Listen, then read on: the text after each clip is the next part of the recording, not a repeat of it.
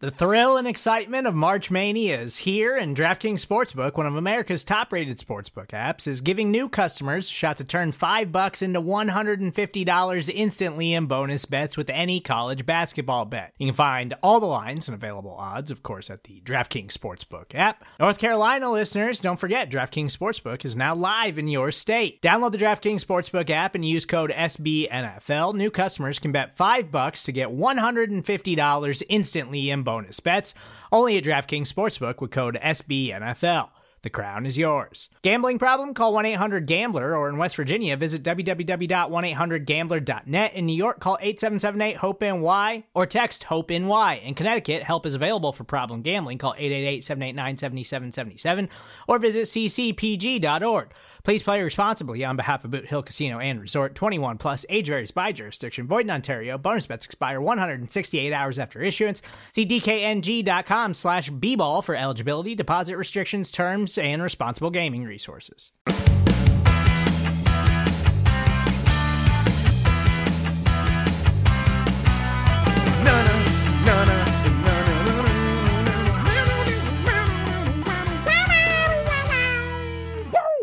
What up, world? Welcome now to another episode of The Ocho, presented to you in partnership, as always, with SB Nation's bloggingtheboys.com. My name is RJ Ochoa. You know me, of course, from BTB, and from right here as your humble host on The Ocho. It is Tuesday, September 14th, 2021. We hope all is well wherever you are. We hope you're happy, safe, healthy, and that you definitely did win all of your fantasy football matchups. Great job. I know you won. So great job. Congratulations to you.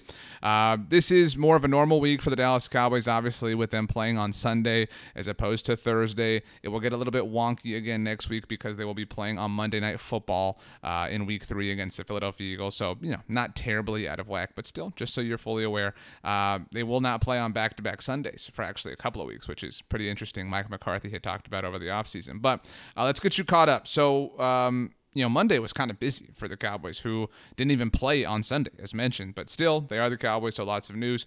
Zack Martin and Brandon Knight are both back on the active roster after being on the reserve COVID 19 list. Many people obviously had been saying that Zack Martin's, you know, was more on track to play this particular Sunday against the Chargers than last Thursday against the Buccaneers. That does seem like it is going to ultimately have been the case. Great to see Zack and Brandon Knight back. Uh, certainly some nice help and depth for the offensive line in terms terms of Martin and Knight specifically. So we've talked how, you know, forever about how what goes up must come down when it comes to roster construction in the NFL. If you add players, you have to take players away. You can only have 53 players on your active roster. So the Cowboys adding two players needed to create two roster spots. The first, Michael Gallup, this was really obvious, was placed on injured reserve. If players are placed on injured reserve, like Michael Gallup, they have to be out at least three weeks. Now, uh, the report about Michael Gallup is that it's going to take him three to five weeks to return to action. So that actually falls in line quite nicely there. But the rules are that Michael Gallup is inaccessible to the Cowboys for three weeks now that he is on injured reserve.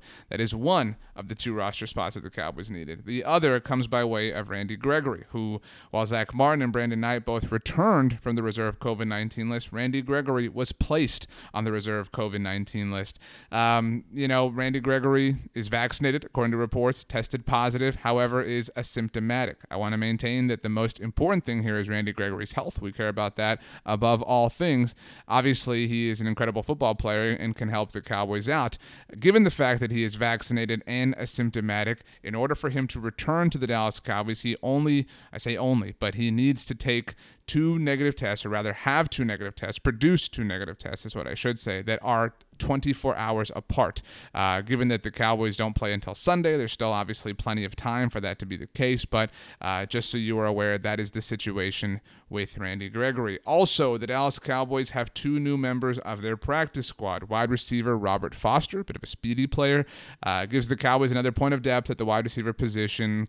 You know, Michael Gallup's out. You want to have options. That's just kind of the way things go. And a familiar face is back. Kicker Lirim Hajrullahu is back with the Dallas Cowboys on their practice squad. You will recall that he spent some time with the team during the preseason area. I say area, what the preseason period? Goodness gracious.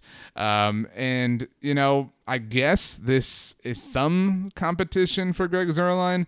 I don't want to kill the Cowboys here. Look, they're they're pursuing another player. That's a sign of recognition that there is a bit of a problem. Uh, but there was a tweet from NFL Network's Tom Pelissero noting how Greg Zuerlein, you know, had surgery in the offseason, was on the pup list, and recently came off of it. And it just kind of seems like the Cowboys are trying to walk that back. You know, like the, the message or the presentation is, well, hey, I mean, he was coming off surgery. What did you expect? You know, we expected we expected you to make the right call here because that's kind of your job.